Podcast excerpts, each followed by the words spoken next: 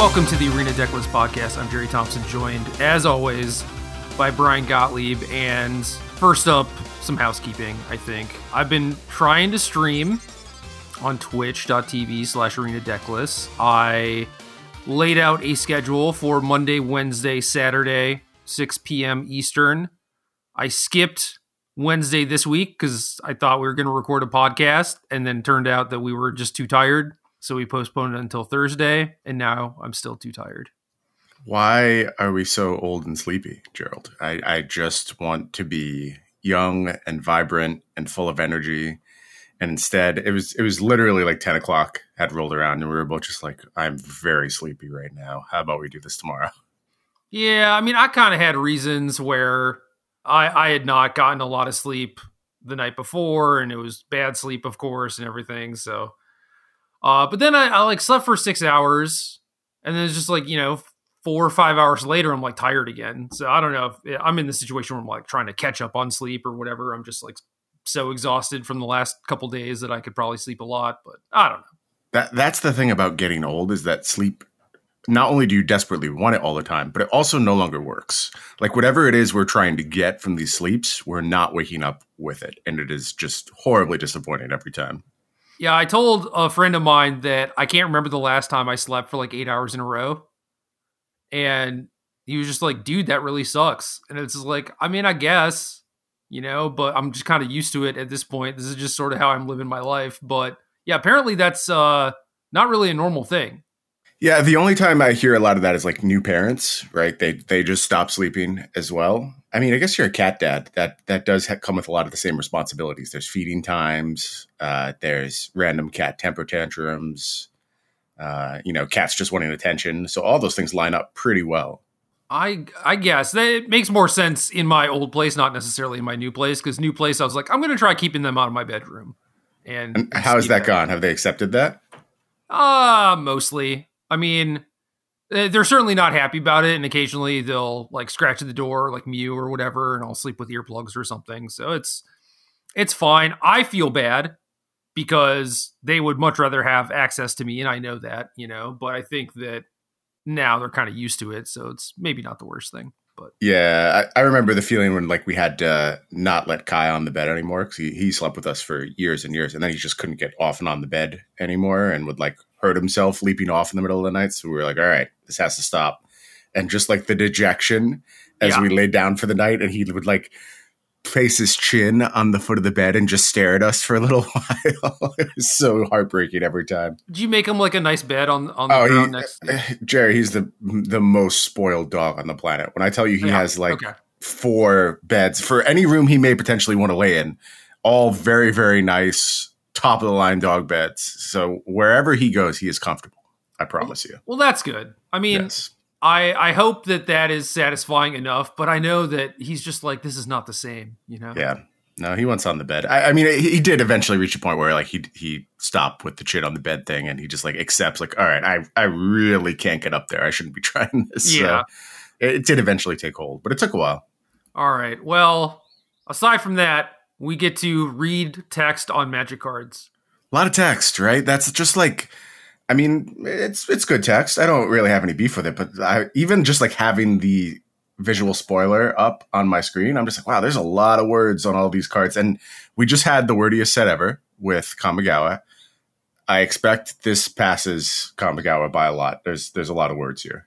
There's a lot of words, and it's kind of weird because the cards only have one side. Yeah, I guess that's true. So maybe we won't pass it because we only have single face cards. But if you go words per face, this is just a clear winner, I think. So far, we're a 209 of 281. So almost at the full set, and I guess the last 80 cards could just be like French vanillas or whatever, but I doubt it. Yeah, I also doubt it. Because it's not only like the rares that are jamming the words, the commons are pretty wordy as well. So yeah. So we got a lot of cards to get into. I think that we should just do it, man. Let's go. Word. Let's talk about them. I separated them by guild or shard affiliation as best I could. So I'm going to try and do that and keep it kind of consistent. It's a little bit murkier once you get into the monocolored stuff, because it's like, well, is this actually like a guild card or whatever? So first up, we're going to start with Esper stuff. not only are there mythic rare crime bosses, but there are also there's a cycle of rares that are legendary creatures. So the Esper one is Toulouse, Clever Conductor, and it is blue HH, where H, one of the H's is Azorius and one of the H's is Dimir. So these cards are pretty interesting in that if you're mono blue, you could just cast this thing. If you're like blue splashing white, you could cast this thing. Blue splashing black, you could cast this thing. Or if you're just straight Esper. So I kind of like this. It's like weird to wrap your head around initially, but I think I like these in general. I think I do too. I'm going to have to cast them a few times and like put them in auto places, basically. Like put them in my Dimir deck, put them in my Azorius deck before I have a real sense of what this achieves. How do you feel about just like, I guess from an aesthetic standpoint, the mana cost? Does it look right to you? Does it invoke the vibe you're supposed to get? I kind of like how like, how do I explain this? The core color of the card we're talking about moves on a diagonal across the card. Do you know what I'm saying? Like the blue symbol's on the lower part, then there's the full blue symbol, then it's on the top part of the Dimir card. I like that, and it sort of hammers home the point for me. Like this is potentially a monocolored card and captures the flavor a little bit. Yeah, I'm okay with this. It's definitely busy, but it's cool. It's one of those things where you look at it and you're just like, what the hell? But then once you think about it and you figure out all the places it can go into, then you start being more comfortable with it and okay with it and maybe actually like be encouraging of it. We haven't seen this kind of hybrid distribution before, right? No, we haven't. Okay. I was pretty sure of that, but there's a lot of Magic cards. Also, when we say we haven't, totally possible that like a commander set did it and we just didn't know about it. So yeah, that's true. All right. So Toulouse, Clever Conductor, 3-1, legendary creature, human rogue. When this enters the battlefield, it connives. Connive again is draw a card, then discard a card. If you discarded a non-land card, put a +1/+1 counter on this creature. Whenever you discard one or more cards, exile them from your graveyard. When this dies, put the cards exiled with it into their owner's hand. Large potential payout here. I mean, we have Faithful Mending to just sort of go off with this card, and you cast that at multiples, and like Toulouse dies, and you pick up, 4 cards. That's huge, huge output for what will be a decent body. I mean, 4/2 for 3 mana, you can make that work. I think that there's got to be a greater push. I mean, obviously, when I saw the 3 blue mana symbols line up, you start thinking about like devotion payoffs and what does it mean if you can really maximize those mana symbols. Nothing like that yet. Don't think we have anything on the schedule as far as we know, but always keep an eye out for heavy commitments like that. And of course, older formats, it could matter as well. But as it stands right now, I think the dies trigger is what has me a little bit off this. It's just going to be really easy to like invest a lot in enabling this card and then never getting the payoff. Now, maybe if you're playing it alongside Sacrifice Outlets, you start to get my attention a little bit more. You just consistently are able to cash in on this. Then maybe it becomes something worth building around. As it stands right now, I think this is probably not a big player in the format, but it's an interesting card to me. Yeah, it being an overall valuable card to have access to in the format, I'm a little skeptical of, but generally when you have a lot of options for things that can accrue value, they end up slotting it somewhere. Mm-hmm. And that's kind of how I feel about this card. And even just, we're going to go through these cards and there's just so many like 3 and 4 mana creatures that come with a lot of value attached. So yeah, maybe that's not the first thing that you want to be doing, but if you need kind of like a hole filler, like you need a 3-drop or whatever, like there are going to be good options basically no matter what sort of color combination you want to play. So I like that aspect of it where it's like, well, now it seems like the format is just giving us a bunch of options for playable cards and we can kind of fill our decks out however we want to. And I think that that's valuable. Especially given that a lot of the format is already shaped. I mean, if we're talking specifically about standard, it's shaped by shards already. So now just having all these potential options to slot in as 1-ofs, 2-ofs, hopefully that happens. Obviously, you run the risk of like one just being better than everything else and closing out a lot of the space. Yep. Don't really see that though with these cards. Like when we talk about the bosses and these, I don't know if they're underlings or not, but I'll call them the underlings. They all have their spots. They all are interesting, but none really feels super pushed. So that's a good spot for these to fall. Agreed. Next up, Void Rend, Esper mana, WB instant. This spell can't be countered. Destroy target non-land permanent. Finally, a card with a break from the text. Just clean, simple, doing what it wants to do. What's there to really say about this? It's a little expensive, but it always does the job. I feel like, Esper Control folks are certainly over the moon about having this super versatile answer. And you'll see it played in some number. I don't think it's like something you max on. I don't think you just jam for this as your removal suite, but I expect any kind of like Esper deck to be interested in at least 1, 2, and then maybe the hard control stuff will start to look at 3. Yeah, I agree with that assessment. Okay, I was like running into an issue where I'm scrolling around trying to figure out where the next card is because Mythic Spoiler does not have them sorted particularly well. Correct. And I have not memorized like the card names and what they do. So I wasn't even sure what I was really looking for outside of the card name, but I found it. Excellent. Illuminator Virtuoso, 1-dub, 1/1, creature human rogue, double strike. Whenever this becomes the target of a spell you control, it connives. Built-in pump on a double strike creature is always worth noting. This can kind of get out of control really quickly. Now this scales with like show of confidence, right? It'll go off for each target. Is that correct? It's a spell, right? Not spell. Like that's a copy. Okay, you're right. So only one trigger there. Okay, there's other good ways to target your creatures though in this. Yeah, format. but you're putting a bunch of counters on it too. So I mean, right. it kind of matters just in that regard. Sure. Yeah. Absolutely. And there are some other double strike options in this set. There's like the Bant Shard thing that has double strike. So mix this up with some good protection, some very cheap cantripy pump, which like. As we head into an 8-set standard, that's when that stuff is usually at its peak, and I expect it to fall off pretty quickly after that. But as it stands right now, there's probably a lot of redundancy in the type of effects you'd want to use to empower Illuminator Virtuoso. So it would not shock me to see like a double strike-ish deck just steal an event out of nowhere. Yeah, and there are some pretty decent protection spells in this set, too. That is true. Last up, Scheming Fence. I don't know if this is actually... It doesn't play into like any of the mechanics of the guild or whatever, but it's a blue and a white card. So UW 2/3 creature human citizen. As this enters the battlefield, you may choose a non-land permanent. Activated abilities of the chosen permanent can't be activated. This thing has all activated abilities of the chosen permanent except for loyalty abilities. You may spend mana as though it were mana of any color to activate those abilities.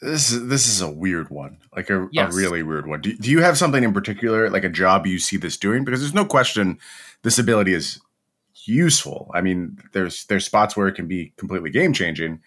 I just don't know exactly like where I'm using this, so I'm curious to hear if you've already narrowed in some homes. So my first thought is that people played things like Phyrexian Revoker way too much, and this thing has slightly better stats and potential upside, but the thing has to be in play already. Mm-hmm. A lot of what Revoker did was... Preemptive. Yeah, preemptive, like shut down your Black Lotus, so even if you draw it, you can't use it or whatever, or Engineered Explosives or whatever. So this thing is certainly more narrow in that regard, but it has better stat lines and I mean, is a white creature, which also comes with some benefits. And I could see it doing stuff like they play Llanowar Elves, you play this thing and now you're in a pretty good spot. So I don't know, things like Windota and Pioneer, basically like stretching back to older formats, but maybe not going back as far as modern. I think that this could be a potentially viable tool, but I don't know. It has upside. It's potentially powerful, and it exists in the camp of cards that were already probably overplayed. So I would expect this to see some play too. Sure. I think that this is a card that is going to generate probably more excitement than it deserves. I think people are going to see it as like the next Phyrexian Revoker, which you mentioned already, like kind of a suspect card. I always felt like I was playing Phyrexian Revoker because I had to, not because I wanted to. Right. So doubling down on that isn't great, but also that the fact that this has to already have its target in play, that's going to be really tough. I think it's going to kind of doom this card, really. I'm kind of low on it. I don't think it's going to see a lot of play just because of that factor. It just requires everything to sort of line up perfectly. When it does, it'll feel really good. I don't think it's going to happen all that often. The most intriguing use I've heard thus far is like your Llanowar Elf scenario. So if you get into a format where that is the focal point, think back to like older, like 8 elf formats in standard. in those scenarios, I could see Scheming Fence being a really, really important card, but I don't think we're ever going to go down that road again. So skeptical here. I am too, but we're talking about because I feel like this is probably a card that people are going to like. And, you know, I think it is important to bring up that stuff, even if it's like, hey, you know, your favorite card from the set might not be as good as you think it is. Right. We got to crush dreams too. That's part of our job. Hell yeah. All about crushing dreams. On to Jones stuff. We have Agnes, the Dragon's Lash, 1 RHH, where H is RB or RG. 3/3 legendary creature, Viashino Warrior, haste. Whenever a creature you control with haste attacks, create a tapped treasure token. So now we're going to have to do Scryfall search for creatures with haste. That is very true. But I mean, like, do you? This creature has haste and it does. It's fine on its own. Yeah, and it also is a mono red creature somehow, which you don't really expect as you look at this. So now you have kind of a curve that leads up to many, many treasures. You don't get the immediate Goldspan Dragon thing. I think they've learned from Goldspan Dragon probably. But again, this is good with Goldspan Dragon. Oh, yeah. Yeah, yeah. Absolutely. In a lot of different ways. This is probably a good time to hit this talking point that everyone else is already talking about. A lot of treasures in this set. Just treasures all over the place. Everything makes a treasure. Treasures are now tapped and untapped. How do you feel about the wholesale adoption of treasures as just super vanilla in Magic and appearing a lot on these cards? I don't like it because, A, for a set like this, I get that you need some fixing. But I worry that just having treasures all over the place means that you're not really sticking to 3 color and you just go to 4 or 5. And it's also pretty weird that treasures just make the tension of making your land drops not matter as much. And that's just like a very fundamental part of Magic. I agree. And if there's sort of a criticism I think has been constant through the last few years of Magic, it's that they sort of overcorrect for things that are working and things that probably are testing good, quite frankly. Like they send out all these surveys and people give their responses, and people, if treasures come back as the most popular thing and everyone loves treasures, then they sort of jam on the pedal and make treasures all over the place because everyone loves treasures. But I think sometimes they fail to account that you love these things because they're not everywhere. Right. And when treasure just becomes like super, it feels like more vanilla than vanilla things, honestly. Like, which is there more of in this set, flying or treasures? Yeah, that's fair. Probably treasures. I haven't done the count, but I would guess that's the case. I like treasures when it's just like one-shot stuff. It's limited. It's like, you know, Prosperous Innkeeper type of stuff. Even like Treasure Map, where you put in this investment and you get 3 at some point. It's like, okay, that's fine. But all of these things that are just like, well, every turn you're getting 3 treasures from here on out. And it's just like, why are we doing this? It's just kind of weird. Yeah, and there's like wild – I don't think we're actually talking about this card as part of our show, but there's like wild spots for the treasures, like this artifact that is 5-colorless green and your land's tapped to now produce a treasure as opposed to tapping for mana. So I think that like obviously is a card that's slated for the commander space. But again, it's just turning this up to – 1,000,000. It's like, oh, you like treasures? Here's extra treasures, and all your lands are treasures. And now your treasure dice goes up to 100 because you have to keep track of all these treasures. And it's just a lot. And I think discretion is the better part of valor. So I would tone it down a little bit. Yes, I agree with all of that. Okay. Agnes, pretty good card. 3/3, not huge. I think that the fact that it slots into so many homes, it will benefit from decks that are heavily leaning on treasure synergy. It's okay on its face, 3/3 for 4s. I would say not where you want modern rate to be, but if you're scaling up into a bigger late game, I have to make it one preview season without mentioning big red decks because they are worthless and never materialize. But I'm going to do it here. If you want to get to some kind of large payoff in your giant red deck, having redundancy at 4 and 5 on the curve is probably a good place. Yep, agree. All right, Workshop Warchief, 3GG, 5/3, creature, rhino, warrior, trample. When this enters the battlefield, you gain 3 life. When this dies, create a 4/4 green rhino warrior creature token. Blitz, 4GG. We all know the card that we're thinking about here because it calls out really hard. Very hard, yeah. I think this is markedly worse than Thragtusk, but there's a lot of space to be much worse than Thragtusk and still be very good. I expect the inconsistency of this card probably relegates it to more of a sideboard option where it'll be very important. You know, in matchups where it's good, it's going to be very good.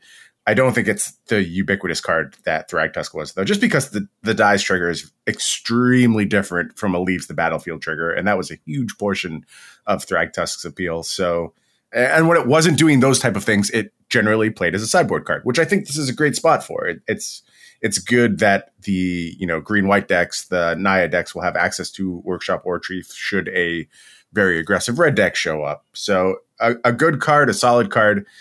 You can't squint hard enough, though, to make this appear to be a Thragtusk. Yeah, the funny thing is, too, is that I don't think that Thragtusk is very good anymore. It doesn't solve problems in the same way that it did before. Mm-hmm. Because all the decks are capable of so much more, just like card advantage, generating resources, going over the top. And my experience playing Thragtusk alongside more modern Magic cards has not gone well. Yeah.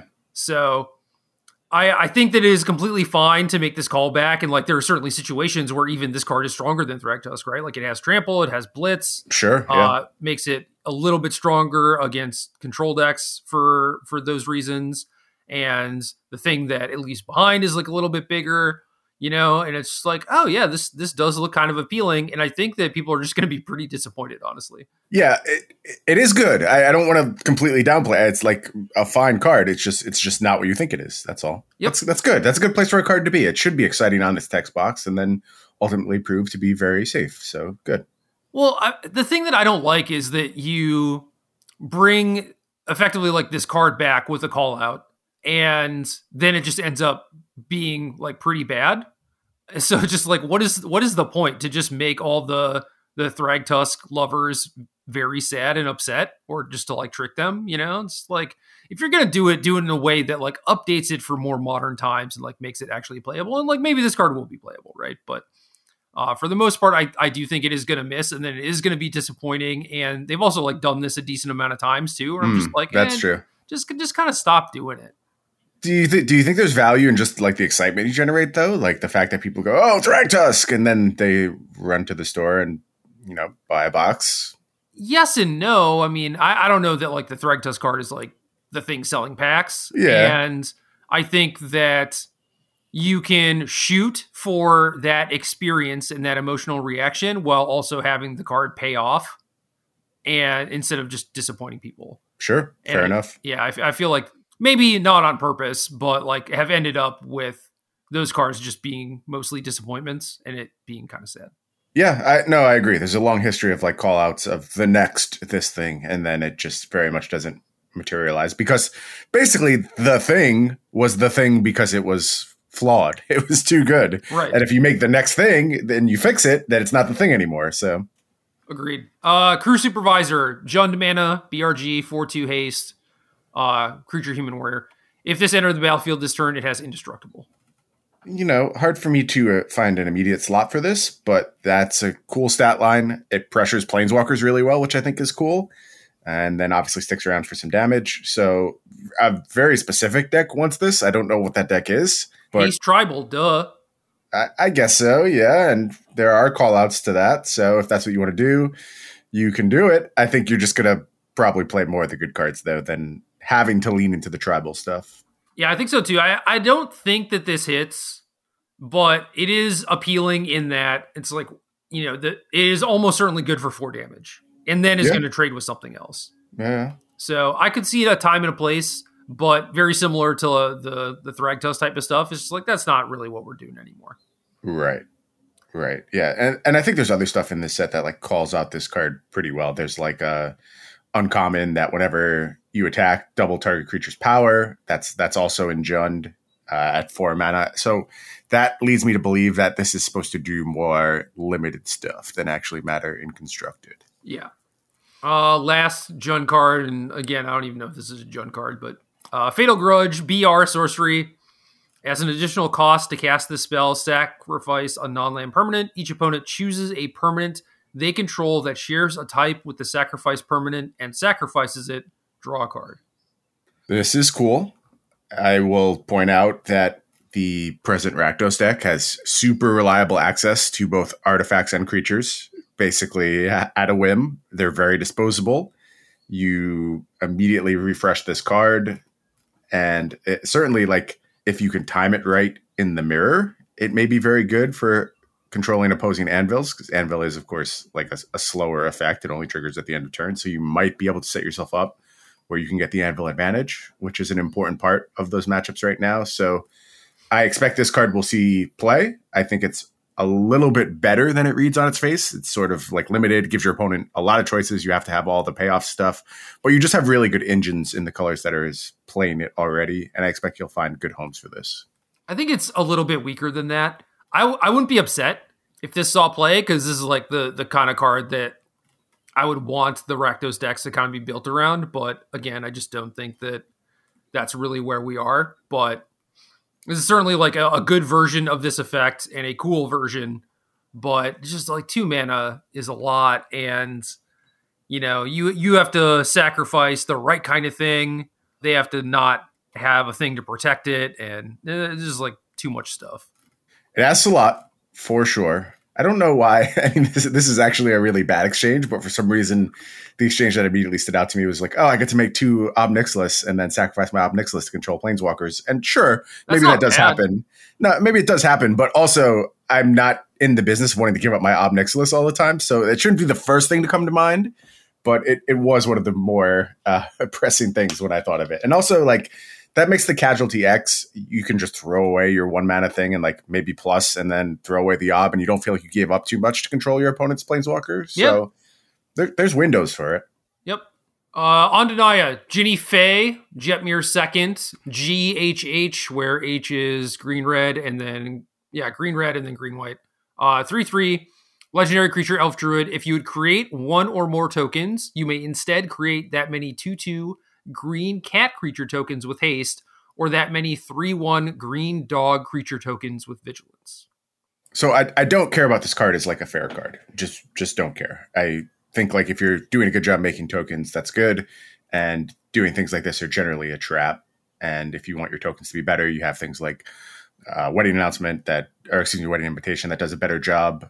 So mostly off this as a fair card, but it's weird because it's when you would create 1 or more tokens, not creature tokens. So what I want to explore is like, how can I just do absurd things and turn them into creatures that also have haste? Like, what kind of huge treasure payoffs are there where I just end up with a load of treasures that immediately become creatures? That's way more interesting to me than, I upgraded my tokens a little bit. Yeah. Like Black Market Tycoon, turn 2 into this thing, you tap it to make a treasure, and instead you get like a 2/2 haster or something. Like that seems solid. It's not bad, yeah. And I think there's probably spots with like just there's a lot of recurring engines to make tokens where like the value of the token is supposed to be really low, so it's fine. But you start making them into 2/2 hasters or 3/1s, and they get out of control very quickly. So that's what I'm going to explore. It's less about an upgrade and more about what kind of absurd things can we get up to with this.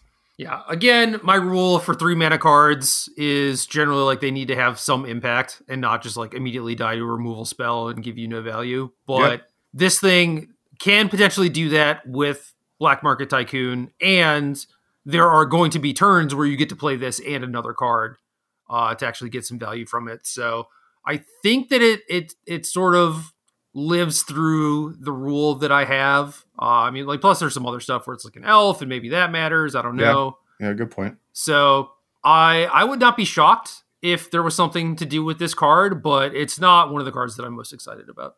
Yeah, I agree with that. Fleetfoot Dancer, 1 RG dub, 4/4 creature elf druid, trample, lifelink, haste. Why do I just love the cards with the least words? That's just what excites me. Elegance, man. That's it. Yeah, I guess it's that simple. The impact here is probably pretty low. I don't know. Like even the most aggressive Naya deck, I don't know that this is exactly what they're looking for. But in some matchups, it'll be huge. I can see this being a pivot for decks that are more focused on playing a long game, where they end up in a matchup where they have to be sort of the aggressor. Although this is like a real mid-range card. Yeah, putting lifelink on it changes things as well, where it plays very well on defense. So maybe this is just solid. It's a lot about what the metagame is into. It feels like things are a little bit more unfair at this moment. But once we do rotation, we get to a smaller standard. I think Fleetfoot Dancer could just be a very good card on its face. Yeah, I mostly like this for lifelink haste, but like haste trample is also good against planeswalkers, so maybe there's some equity to be made there. But just as a card that really ensures that you win races, I think is pretty nice. But again, we're at the same problem where there's so much at 4 and 5 mana that is pretty good competition. So yeah, it's also less pure racing and more like engine racing, where did I do my thing before you did your thing, and like how wide did my battlefield get? Yep. More than like, oh, here's my 4/4, here's your 5/4, which one of us is going to be able to actually close? Yep, agree with that. Rocco Cabaretti Caterer XRGW 3/1 legendary creature elf druid. When this enters the battlefield, if you cast it, you may search your library for a creature card with mana value X or less, put it onto the battlefield, then shuffle. People lost their mind about this card, like are so over the moon about it. And I don't get it in the least. I'm hoping either you can agree with me, I'll accept that outcome, or you can talk me into this mattering a lot. I mean, like the thing everyone points to is Dryad Arbor. Yeah. To that, I say, so what? Yep. I just don't think it matters. And then a bunch of people mentioned Omnath, and I'm like, well, yeah, like kind of, but don't you have better things to do? Like, why does this really matter to you? Yeah, I don't really get it either, because just everywhere on the curve, it seems like a bad deal. Yeah. And not something that you should really be interested in. Getting Dryad Arbor is like, okay, you played a 3/1 Farhaven Elf for Naya mana. Yeah, that's not good. That's like you didn't come out ahead on that deal. Yeah. I think Ari brought up like Asmo, and it's like, okay, sure. I guess you're getting like a little bit more out of that deal. Yeah. But I don't know. You can still just play like Finale and be able to cast Asmo reliably in Modern anyway. Plus, it's like one of the worst decks in the format. So who cares? Oh, very true. And I don't think Rocco does anything to change that. This is one where I felt like I was missing something when I saw how excited everyone was. Like I just didn't get it. But I'm glad to hear either I'm not alone, or we're right and everyone else is wrong. Either one of those is good. Yeah. At the very least, you're not alone. Okay, good. Brazen Upstart, Naya mana, 4/2, creature, elf, shaman, vigilance. When this dies, look at the top 5 cards of your library. You may reveal a creature card from among them and put it into your hand. Put the rest on the bottom of your library in a random order. Do you do this just to torment me and make me think about all the ways I'm going to miss with this card repeatedly? Mm. That's why we bring up all this stuff on every single cast. Okay, so on the bright side, this even if you were guaranteed a hit, it's still not that good. Okay, good. So I won't be tricked into playing it. At least that's the decency to let me know that the deal's not good up front. Yeah. It's so weird too, right? It's like, it's Naya. It's like, okay, you search for a creature, but isn't Naya supposed to be like the token generating thing? So for constructed, it's almost certainly like even worse, Yeah, that's a good point. And maybe that calls it out as just a pure limited card. And that's what it's supposed to be doing here. And it is... I mean, obviously, you can't just have nothing but tokens in the limited format. So this does hit a little bit better in that space where plenty of creatures are going to be playing, creatures with abilities. So I get it as a limited card. Not really into it as a constructed card. Park Heights Pegasus, GW 2/1, creature Pegasus, flying trample. Whenever this deals combat damage to a player, draw a card. If you had 2 or more creatures enter the battlefield under your control this turn. What a weird card. I mean... In its color specifically, I think it's a very weird card. I also don't think it's very good. I think you're just going to be disappointed a lot. 2/1 flying trample, that baseline is okay.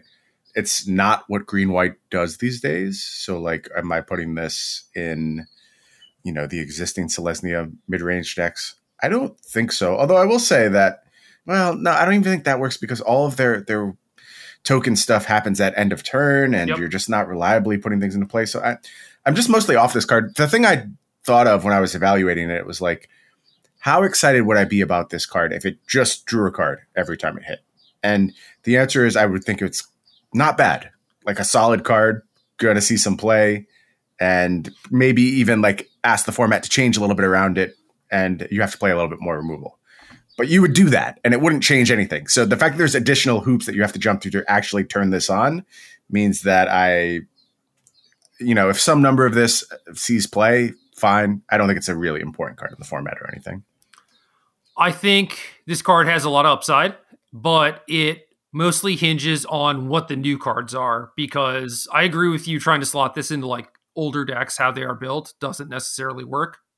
So you need to add in some redundancy to the having two things ETB this turn. And but then, even when you do you think you're coming out that far ahead on this creature? Like, it's so fragile, dies to absolutely everything. There's still Spike Field Hazard in the format. There's things like yeah, but like what are you asking from your 2-drop? You know? Well, I think like at least it's a very threatening 2-drop. No, it is. It does have threat, but 1 toughness is really scary for me when it comes to a 2-drop. Especially there's like the Umazawa Saga that some decks are starting to play now, which if this card was important, you'd see that card everywhere, and then it would just get blown out consistently. So I think it's just like very easy to adapt to. Now, if nobody's accounting for it, then sure, maybe this has a home. But I expect there will be very few holes in the metagame that Park Heights Pegasus can actually push through. Look, man, everything is pretty easy to adapt to, right? So, like, let's not talk about that. Let's talk about, like, in a vacuum, just, like, on rate, is this card potentially pretty good? And I think that it is decent. I do think that there are a lot of hoops to jump through. But, I don't know, say over the course of turns 3 through 5, maybe you get to trigger this twice if it goes unanswered. Like, that seems pretty damn good to me for a 2-drop.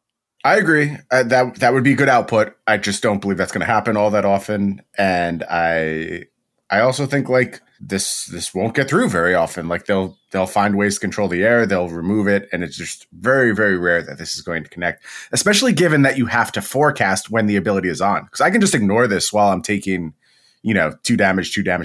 Probably doesn't matter all that much in the grand scheme of things. But as soon as I know this is going to get you some value, that's when I can start putting resources and answering it. So, I mean, that is true, right? But like, say I do this, and then on, let's even say that I miss on turn 3 or whatever. Mm-hmm. Then turn 4, you pass, and you have your mana open for a removal spell, and then I finally play 2 things, and it's just like, well, okay, now you do want to kill this, but like, say I just played like a thing, and then you decide that this is not worth killing. Is my other thing worth killing? Or are you just like not doing anything with your mana, you know, like you already had to like keep your mana open too. So like, that's potentially bad because you're not developing your own board while I'm just maybe going wide. So I don't know. I don't really buy into that whole scenario, especially since a lot of the removal is like kind of expensive. That's a fair point. There is expensive removal. And there aren't a lot of Spike Field Hazards being played. Like I said, the Umazawa Saga is starting to show up in more places. So that controls this very well. But like red has the cheap removal for sure, right? So obviously a 1 toughness thing is not super great, but you're going to have a lot of stuff that needs to get killed anyway. So I don't really care about that. No, that's fair. I don't know. Give me a way to reliably trigger this on turn 3. I'll be pretty happy because turn 4, we have Chariot, which makes it super easy. Okay. That's a good interaction I didn't think of. And then obviously you need to fill your deck out with some more ways to like kind of just make this easy in general. And I guess like the Naya Charm is maybe the thing that you're supposed to do with it, but I just don't even want to put that card in my deck. So agreed with that. Black Market Tycoon. RG. God, I'm so tired. 2/2 creature cat rogue. At the beginning of your upkeep, this deals 2 damage to you for each creature you control. Tap, create a treasure token. So 2-drop 2/2.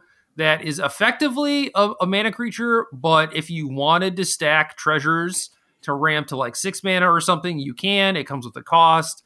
We talked about the potential synergy with stuff like Genie Fae. That's cool. But yeah, really, I don't think that this is much better than just any of the, you know, Paradise Druid type of stuff that we've had. No, I agree with you. And if you're in this, you're probably in it for the treasures. And there's reasons to be in it for the treasures for sure. So I'm not discounting the possibility of this seeing some play, even things, you know, like playing it alongside Goldspan Dragon. And this is how you choose to ramp because you know you're getting huge payoff once you have Goldspan Dragon. You don't have to do a lot to make Goldspan Dragon better, but maybe it's just enough little upside. And if you're doing it in conjunction with other treasure stuff, then you could sell me on this card seeing some play. So I went to the next card, and then I was kind of just like looking around while you were talking. And okay. For the first time in my life, I saw Cabaretti Initiate, which is like this raccoon on a table with like the broken bottles, just like threatening to stab everyone. Have you seen this card? Oh, I have seen this card. And look, if nothing else, Wizards has really geared their marketing and art style to me personally recently. Like I do feel like I'm being targeted. Lots of just great squirrels, lots of raccoon action going on. You know, we had our first Tanuki spotting. Now we're just going straight raccoons these days. So I feel like someone over there is looking out for me specifically. I do appreciate it. And I don't know if this is what puts me in like the magic art collecting game, but you keep making stuff like this and you're going to get me eventually. So yeah. Anyway, it made me laugh. On to Grixis. Corpse Appraiser, Grixis mana, 3/3, creature vampire rogue. When this enters the battlefield, exile up to one target creature card from a graveyard. If a card is put in exile this way, look at the top three cards of your library, then put one of those cards into your hand and the rest into your graveyard. This is still part of like the uncommon cycle. We've talked about a bunch of these at this point where it's like, you know, the guild mana for a reasonable body with some card advantage attached. Looks kind of solid, but is mostly going to be a limited thing, I think, and not really for constructed. Yeah, this one is more enticing to me just because it's doing like that stupid Grixis thing that entices us all from time to time where it's like, oh, well, you know, I kind of have a decent body here and I can attack a little bit. And I'll also be able to draw more removal spells and control your graveyard. And you start building this whole narrative in your head around your Grixis pile that's going to justify playing cards like this. It doesn't, though. It only leads to heartbreak. So I can't wait for Corpse Appraiser to break my heart. I agree with you. It's supposed to be a limited card. We're going to try and make it not a limited card from time to time. We'll all be punished for it. Make disappear. 1U, instant, casualty 1, counter target spell unless its controller pays 2. I mean, like, fine.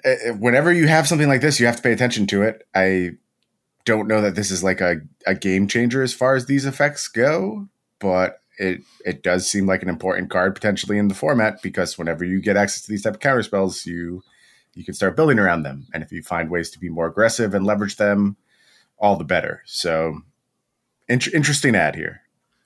It's a weird card to have casualty. Like I get it where, you know, the miscalculation type of effect goes, scale it up a little bit. Yeah. Goes dead very quickly. So having a way to make it not dead is cool. What sort of deck are you playing this card in that you also have random fodder lying around? Or is it just in the context of something like mono blue, you know, you play like all the flying men and whatever curiosities you can get your hands on and stuff like that. You play all the cheap counter spells and maybe that you have a random 1/1 flyer lying around that you don't need. I don't know. Well, you see, Gerald, you can sacrifice your Corpse Appraiser to it. And then your next Corpse Appraiser can banish that Corpse Appraiser, draw into another one of these, and you're basically rolling at that point. Oh, you're just building your own Mystic Snake. Right. Can't lose. Got it. Aven Heartstabber, UB 1/1, creature bird assassin, flying. As long as there are 5 or more mana values among cards in your graveyard, this gets +2/+2 and has death touch. When this dies, mill 2 cards, then draw a card. I have nothing to do with this card. I'd have no idea where I would ever use this. Maybe if I was just like trying to mill myself reliably and was sacrificing this to some kind of payoff, it might appeal to me. I think that the as long as there are 5 or more mana values is just going to disappoint over and over and over. You need the card to be good on its face, and we're gonna get to it. I think we do have one that's good on its face. But if you are playing this with the idea that eventually you're going to get a 3/3 flyer for 2 mana with Death Touch, erase that idea from your head. It's going to happen so rarely. Your deck has to be both conscious of it and reach a point in the late game where it actually happens. So I have no use for this card. Something you want to do with this, you feel free to tell me about it. This card's tight. Okay. Tight in a way you want to play it, or you just like the card? Both. Okay. But the thing I will say is that this might end up being like my pet card of the set. That's fine. We all have those. Where I am the only one interested in casting this card. I don't know. I obviously, like, five or more cards with different mana values is tough. And then you think about there's the occasional, you know, piece of graveyard hate just tacked on to something randomly, like Graveyard Trespasser or Lion's Dash or whatever. And it's like, God, are you kidding me? This is just you already do so much work, and then it's just like one little coffin purge just sets you all the way back, right? Yeah, because you're not going to have, you know, five different 5-mana things in your graveyard. It's going to be very challenging. Yeah, I mean, it's nice that it counts lands, so that sort of gets you there. I'm not sure what other sort of self-mill cards exist, but I don't know. I kind of like the idea of just like you have this random body, dies, draw a card is generally just pretty good. Obviously, you want to get this to the point where it's like a real threat and a thing that can potentially like block and trade up and draw you a card, you know? And that is the dream. I'm jumping through 17 hoops so that on turn 7 I can have a 3/3 flyer, which... Yeah, I don't think you're going to get there most of the time either. I will say you get to block Park Heights Pegasus very effectively. Hell yeah. It will still get over for that trample damage. So. Oh. Yeah. That's a damn shame. At least you traded that. Yeah, we trade, and then we both draw a card. So yeah. It's completely fine. Parity. All right. Tainted Indulgence. UB, instant, draw 2 cards, then discard a card unless there are 5 or more mana values among cards in your graveyard. Busted. Yeah, this is the one you can talk me into, because I think as just UB, draw 2, discard, you're totally fine with that in a lot of scenarios. But also you're going to play games where you actually get to the point where Tainted Indulgence is turned on, and then it's one of the best cards in your deck, if not the best card in your deck. And, you know, this gives me hope for Demir control. I think like fairer Demir decks can look into this. It just seems very, very solid, kind of in the way. I don't want to go as far as Expressive Iteration. I don't think it's that good. That's what I was going to say. It's obviously not that good, but yeah, but it is very important. It can go back to multiple formats. It also does the thing where it's like your discard outlet for your Reanimator stuff. It puts whatever you need in your graveyard there. So if you can pull value from your graveyard in some way, you're actually getting extra value from getting that discard, you know, if we're going to try and make lemonade out of lemons. So I just love this card. I think it's very, very good. Maybe my favorite card in the set thus far. All right. I can't control F for cards. So now I'm just going to go to Scryfall, which is probably what I should have done. All right. I just control F for the card on Scryfall, and it didn't come up there either. Okay. Is this a foreign card? Is that why? Endless Detour is the card I'm looking for. You remember that time I just made up a card? I was like, oh, yes. Yeah, this one card seems busted. And then it turned out it cost like 5 more. 4, mana, yeah. Than I thought. You thought it cost 1. Is this an Endless Detour for our podcast right now? No, it was a new card. It was a new card. I added this when I was waiting for you to show up. Oh, okay. Okay. Bant, instant. The owner of target spell, non-land permanent, or card in a graveyard puts it on top or bottom of their library. I'm sorry. Can you do that one more time just so I can absorb it? Yeah. The owner of target spell, non-land permanent, or card in a graveyard puts it on top or bottom of their library. And the cost on this? It is Bant mana for an instant. I'm having a hard time forming an opinion. It's interesting. It's like Divide by Zero-esque. Yeah. It handles stack. It handles permanence. You can reclaim one of your cards. Yeah, yeah. In like a long drawn out game, which is card disadvantage. But like, hey, if you need a thing, you got it. It kind of vibes with the way games are being played right now too. I think it controls things early, can scale into the late game. You know, where we have these very powerful things that we're often trying to get to set up our engines. This card gets you there. I wish I had some more time to think about this one, so maybe I could come back with like some specific uses. But Bant is always a hard sell for me. I think Bant traps us into a lot of very bad decks. But what we're really talking about here is like Selesnya Splash Blue or something like that, which is already a proven deck, completely fine.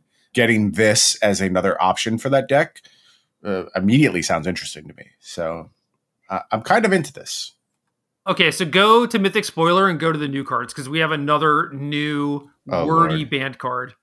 Newest spoilers. I am there. This one went up while we were recording. So this is breaking news right here, buddy. I'll make the breaking news song. I don't know what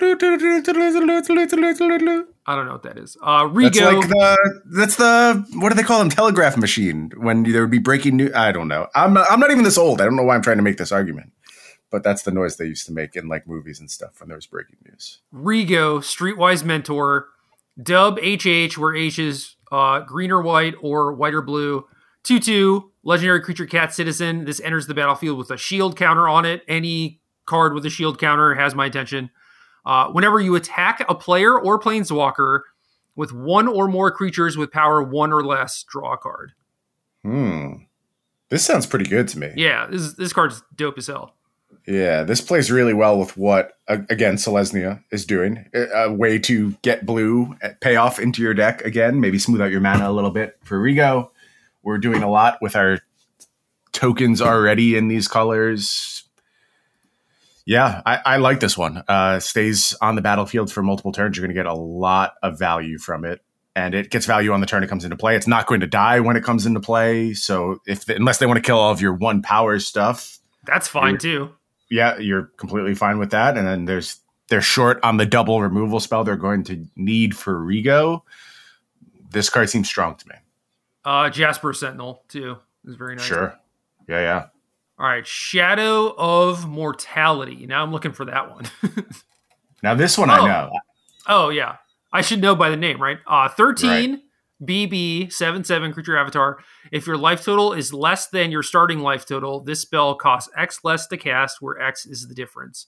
I know that people are excited about this, and I am a Death Shadow enthusiast, but this is not the same thing. No, it's not very good. It's not very good at all, I don't think. Our second attempt at fixing a kind of iconic card in this set.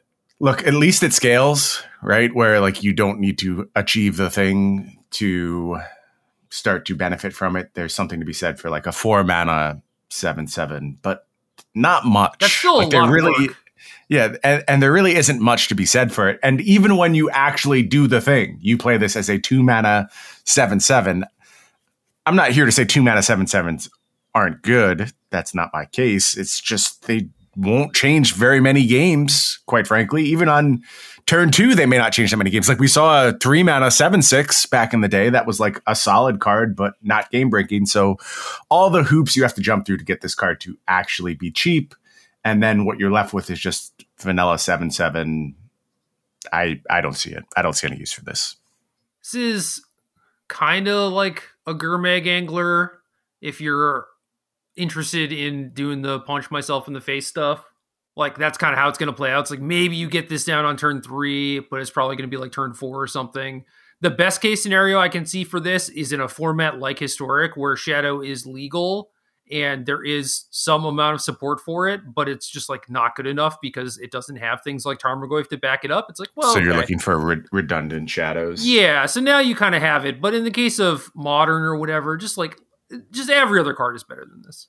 Yeah. I think I'm actually more excited by the converted mana cost of this card. And I want to know like what I can do with a 15 mana card in my deck, and there's probably better uses for that than this actually being cast. Or maybe it's uses where you use both sides of it, right? Where you're happy to have it be a 15 mana card, and then also you're playing a 7/7 from time to time. Yeah, I could see that. That'd be cool. Shakedown Heavy, 2B, 6/4, creature ogre warrior, menace. Whenever this attacks, defending player may have you draw a card. If they do, untap this and remove it from combat. Punisher mechanic. Punisher's bad. Punisher's bad, but you get a lot of stats here. Also, this card is decent on defense. Yep. Trades very well. Almost impossible to get good blocks and not give up a lot of stuff. So they sort of have to give you the card, I think, in a lot of scenarios. Like, that's just going to be their best outcome most times. Unless, you know, they have a life total edge and they don't care about taking the 6 damage. And then this card becomes kind of useless. So I think that this is better than most Punisher cards. It still has all the same flaws, but you could talk me into like post-sideboard games where this could be a very important piece of your strategy. Yeah, the thing that I do like about this is that it untaps, then you can block with it. Yep, that's cool. So even there are a lot of instances, especially in Standard, right, where it's like they don't want to get hit by a 6/4 menace, so they're going to have to untap it, and then that means that you're also like turtled up for the turn. So yeah, it is Punisher mechanic, but maybe it's not all downside. But I also feel like we could probably just do better than this. Yeah, the 4 toughness breakpoint is problematic too, because the world where this is a good card sort of involves, I would say, like Magic from 10 years ago, where it's just like, here's my threat, and it tends to be like a decent body, like a Siege Rhino-y type body. Just all the decent bodies, though, that we're seeing in this format, if things were to go that way, say post-rotation, they have 4 power. Right. So I don't think this is actually blocking anything all that effectively. Yeah, you're probably getting a card and trading. Cemetery Tampering, 2B enchantment, Hideaway 5. When this enchantment enters the battlefield, look at the top 5 cards of your library, exile 1 face down, then put the rest on the bottom in a random order. At the beginning of your upkeep, you may mill 3 cards. Then if there are 20 or more cards in your graveyard, you may play the exiled card without paying its mana cost. So you need to have things that are worth hitting off this. You need to hit, and then you need to put 20 cards in your graveyard, which is a lot, but it's a lot. This does help, and I'm not super excited about putting this in my Aven Heartstabber deck, but there will be one of that deck that I build, I'm sure. Oh, I am sorry for the wild cards that will be consumed by that deck. Nah, dude, I'm not playing Arena anymore. Just done. That's it. I think I'm just done. I think that's the easiest way. Yeah, that's where I'm falling as well. And just, you know, talk to our friends over at Card Hoarder, get some standard cards, and even if I have to wait a little bit longer in a queue, that's acceptable to me anymore. So, agree with you there. This is a fun card. I don't think it's all that great. I like recursive mill engines. Those always get me very excited, and if I can build around it, I'm into it. I don't think there's the tools to build around it now, but you know, this could be an important part of a plan in the future. If we do have really heavy self-mill support, some huge payoffs for getting stuff into the graveyard, I could see Cemetery Tampering be more important at that point. Yeah, it's cool that it's an enabler, but also a payoff. Whereas normally you have to work pretty hard to mill yourself, and this mills you actually pretty hard. And then it does. You have to wait a turn, which is unfortunate. I wish we could get immediate payoff, but at least it's beginning of your upkeep, and then you know, you can play your turn with those fresh cards. So. Right.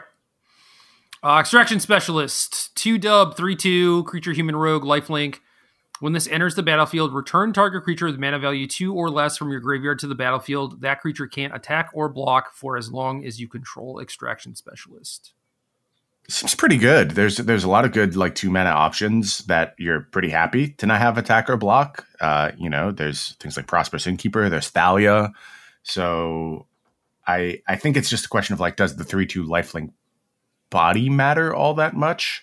Gets brick-walled by a lot. I think it will not be a very effective attacker. But if we're in the business of, like, making our stuff bigger, which some of our stuff does do, you know, you start talking about a 4-3 lifelink body, then I'm getting interested. And I could see this either being an important part of these decks, kind of building a little redundancy into like their key creatures, or just being a value creature that you see 1 or 2 copies of, and you know, they used to buy back an important card. There's also the white enchantment creature that like draws a card.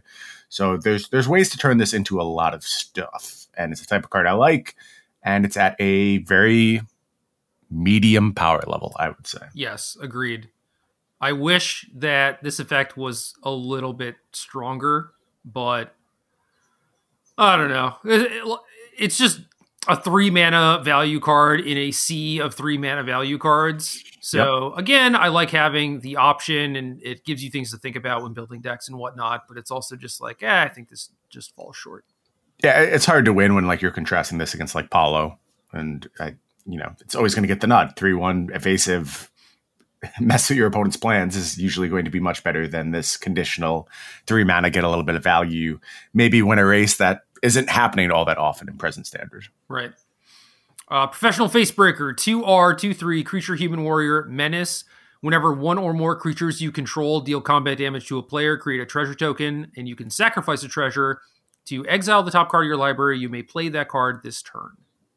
Good treasure payoff here. An immediate benefit from this coming down. I'm not crazy about the stat line, but we keep talking about all these theoretical treasure decks. This is a way to go 3, 4, 5 up the curve with treasure payouts all the way, and sort of go off if you start doing your, you know, Goldspan Dragon top end. Again, once you have a Goldspan Dragon, you usually don't need much help, but you're going to get it if you're a professional Facebreaker. So I buy it. I want to at least build the deck.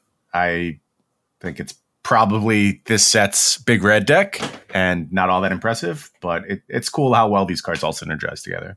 Agreed. Unlucky Witness, R1/1, creature, human, citizen. When this dies, exile the top two cards of your library until your next end step. You may play one of those cards. Yeah, getting deep. These effects are generally pretty good. Sack Fodder always has my attention. Even if it's not good, I'll be tricked into playing it at some point. But this seems solid to me, and I expect any deck that's looking for fodder will have to pay attention to Unlucky Witness. It's also weird that it's just a red 1-drop with value, right? Like, it seems like maybe the first one. Maybe. In terms of just like repaying you a card, it's definitely very unique in that aspect. Yeah. So, I don't know. I like it just for that aspect. Obviously, there aren't a ton of decks that could have taken advantage of that, but like even Recto Sacrifice, for example, it's like, oh, this isn't that bad. Yeah. Yeah, especially in scenarios where like you were getting paid extra for having these sacrificial bodies around, you know, even just this combo with Deadly Dispute is going to be something worth looking at, I think. So, Widespread Thievery, 2R enchantment, Hideaway 5. Whenever you cast a multicolored spell, create a treasure token. Then you may pay Wooburg. If you do, you may play the exiled card without paying its mana cost. Is this what we're doing on our top end of our treasure deck? I don't know. I think just as a treasure generator, this is probably pretty fine, assuming, you know, your 3-color all gold cards or whatever. Yeah. And then it's just like, I don't know. Do you like paying 5 mana to play the card is maybe going to be pretty easy if you have a bunch of treasures, but it still seems like a pretty steep cost to cast the Hideaway thing. Yeah, what do you like? Are you cheating at that point? Probably not. Like, I don't think you would build your deck in a fashion where that becomes a cheat. So it just becomes a card draw spell, sort of. And then it's just a question of how many treasure payoffs you're getting. I think like the build requirement is a little restrictive here, especially given some of the other treasure stuff we've seen that is just mono red and Goldspan Dragon. Again, I don't know why we're talking so much about Goldspan Dragon in this street show, but it has been important with all the treasure stuff. So I think the deck construction doesn't really build this out, but maybe post-rotation where Goldspan Dragon is less of an influencer on the archetype. This will be an important part of doing treasure stuff. Finally, Luxior, Giada's Gift, legendary artifact equipment. Equipped creature gets +1/+1 for each counter on it. Equipped permanent isn't a planeswalker and is a creature in addition to its other types. And then you can equip a planeswalker for 1 mana or equip a creature for 3 mana. So this and Black Market Tycoon were the two cards I was asked about the most last time I streamed. And it wasn't like each person asked about them once. It was like I had 4 different people ask me about each of them and no one else asked about any other card. That is wild because I don't have anything I want to do with it. I think it's cool. I think it's a neat design, but it doesn't scream to me like, oh, build a deck around me or insert this in existing deck. That's basically where I was like, I'm pretty sure there are things to do with this. I just haven't looked into it. And people just kept like rattling off these ridiculous combos where I would love to hear them. Okay. So this plus Devoted Druid is infinite. Okay. And this is the thing that you can get off Urza Saga. So it's like, now you have a backup plan. Your Devoted Druid deck. Cool. I would have never thought of this. Right. So you have already changed my opinion to some extent. The other thing is like you equip Saheeli. Okay. And then you Saheeli your Saheeli or something? I don't know. Does that even work? Equip Saheeli. Saheeli. Because then you can... Because now Saheeli is a creature and then you can copy it. But then you're making another legendary Saheeli, right? Right. So what happens at that point? Because the new one is still not a creature? I don't know. They're saying something about Saheeli, but I don't know exactly what happens. Okay. So we're not trying to like just make a good planeswalker creature. We're trying to do degenerate stuff. Yeah. In modern, by the way. Although I guess like the Saheeli stuff goes to Pioneer if it works. No, Saheeli's banned in Pioneer, right? Or is Guardian banned? I think Saheeli's banned. Okay. One of these two is banned, I know. So just looking for degenerate combos, I will just own that I don't know them. If there's something enticing, I'm not familiar with it yet. The Devoted Druid stuff sounds like there's already ways to do that. Putting it with Urza Saga is nice, for sure. A lot of consistency. imbued there, but you're still paying 3 to equip your Devoted Druid at sorcery speed. You need your Devoted Druid to survive. So generally, if you're in that position, you have ways to benefit from keeping a Devoted Druid around anyway. Also, it doesn't feel like you're breaking speed records for Modern. It's just like fine in terms of how fast you're able to do this thing. So I'm not sold, but I am interested and surprised by what people are doing with it. Yeah, I feel like there was some other stuff too that I forgot because it sounded like nonsense. And a lot of this was, oh, like look at this 3-card combo with 3 cards that are all pretty bad on their own. And it's just like, well, I'm not super interested in any part of that, you know? Yeah. You know, people get real excited about this stuff in Modern. Like that's the way it works, is they find these combos and then all the discourse moves around them. I mean, just last week we were talking about Vivian a lot as far as its Modern potential. And I think that's already died down to some extent. You know, maybe somebody will prove that works and it'll come back at some point.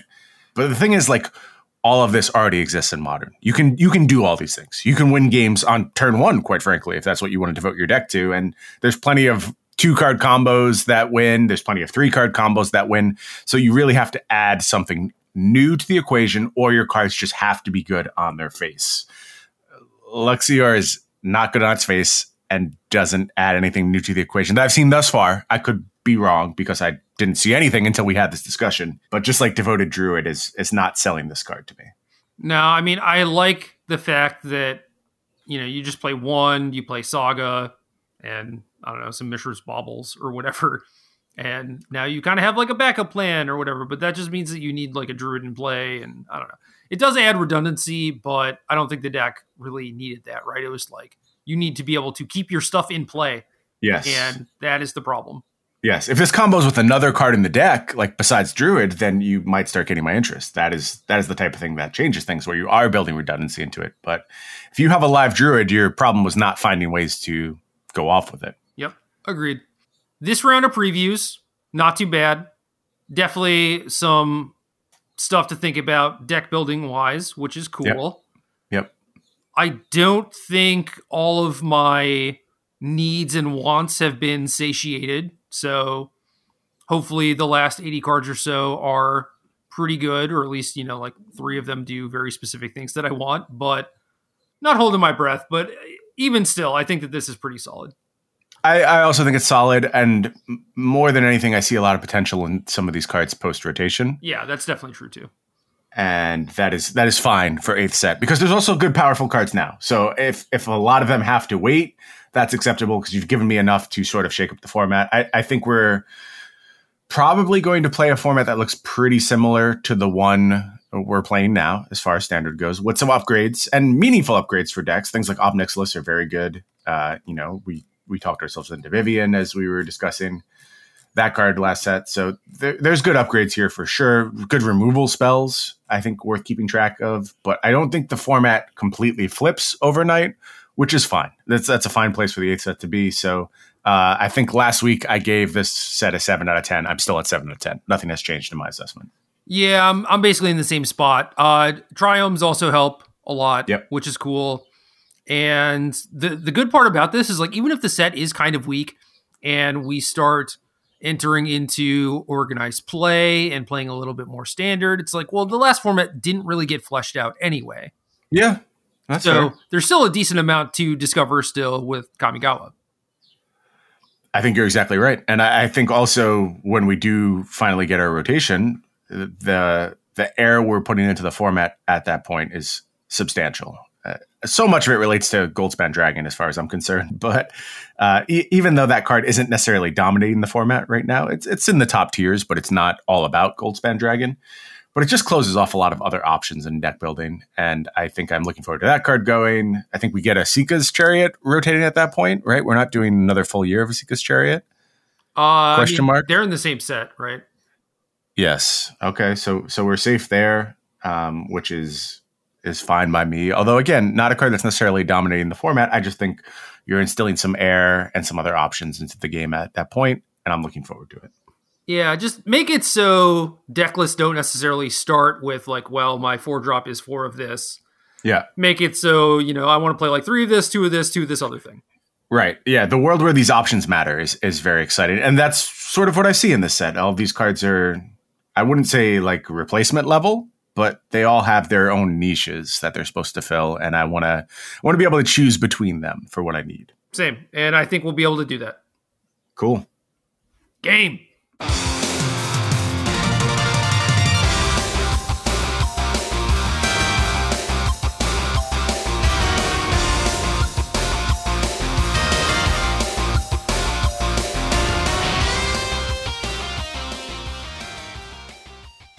Good luck.